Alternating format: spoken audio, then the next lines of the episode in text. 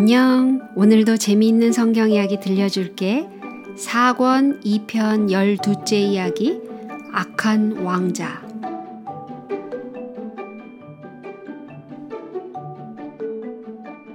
다윗의 여러 아들 가운데 매우 뛰어난 아들이 하나 있었어요. 얼굴이 썩 잘생겼기 때문에 그는 더욱더 사람들의 마음을 끌었어요.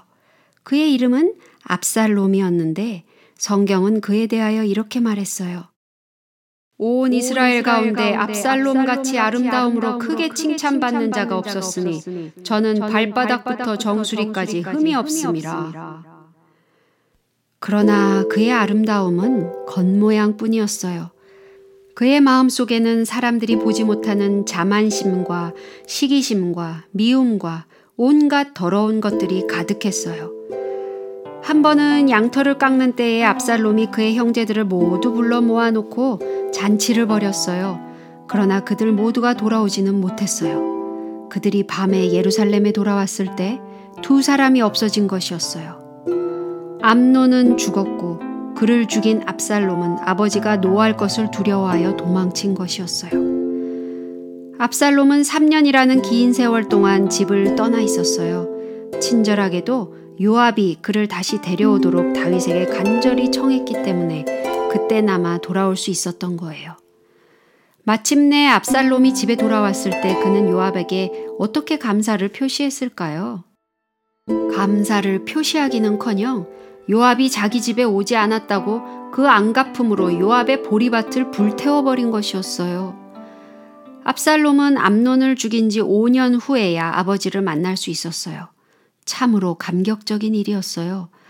언제나 너그러운 다윗은 그 큰 잘못을 저질렀던 아들을 용서하고 그에게 입을 맞추었어요. 압살롬은 목숨을 건지게 된 것을 감사하게 생각했을까요? 그렇지 않았어요.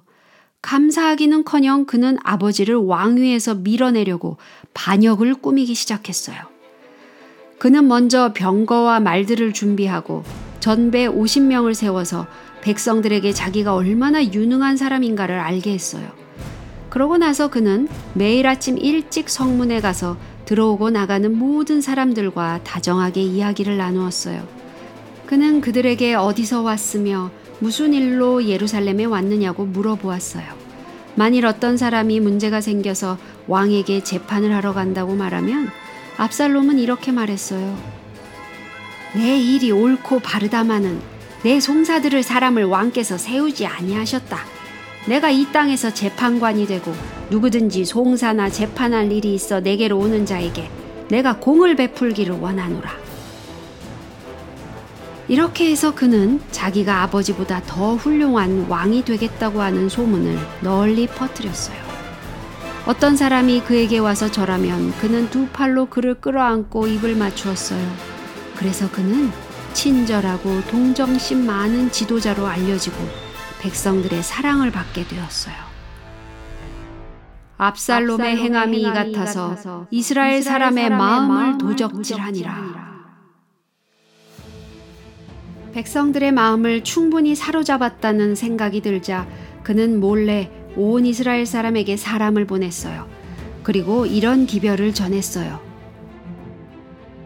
너희는 나팔 소리를 듣거든 곧 부르기를 압살롬이 헤브론에서 왕이 되었다 하라. 드디어 이 악한 왕자는 아버지를 거역하여 무서운 흉계를 꾸민 것이에요. 반역하는 일이 커감해 압살롬에게로 돌아오는 백성이 많아지니라. 압살롬이 스스로 왕위에 올랐을 때 얼마나 많은 사람들이 헤브론으로 갔는지는 모르지만 아주 많은 사람들이 갔던 것만은 분명해요. 왜냐하면 반역이 일어났다는 것을 알리러 온 사람이 왔을 때 다윗은 예루살렘에 있던 그의 충실한 신하들에게 이렇게 말했거든요. 일어나 도망하자. 그렇지 아니하면 우리 한 사람도 압살롬에게서 피하지 못하리라. 빨리 가자. 두렵건대 저가 우리를 급히 따라와서 칼로 성을 칠까 하노라. 다윗은 무엇보다도 자기가 사랑하는 예루살렘 성을 전쟁터로 만들기가 싫었던 거예요. 그리하여 그는 무거운 마음으로 성을 떠나갈 것을 결심했어요. 얼마나 슬픈 일이에요. 성경에는 온 땅 사람이 대성 통곡하였다고 기록되었어요.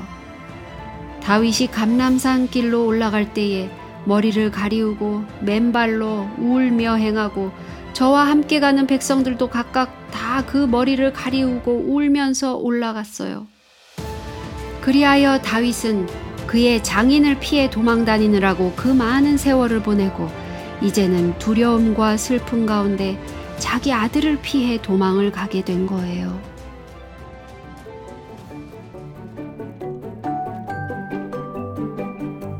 오늘 이야기는 여기까지야.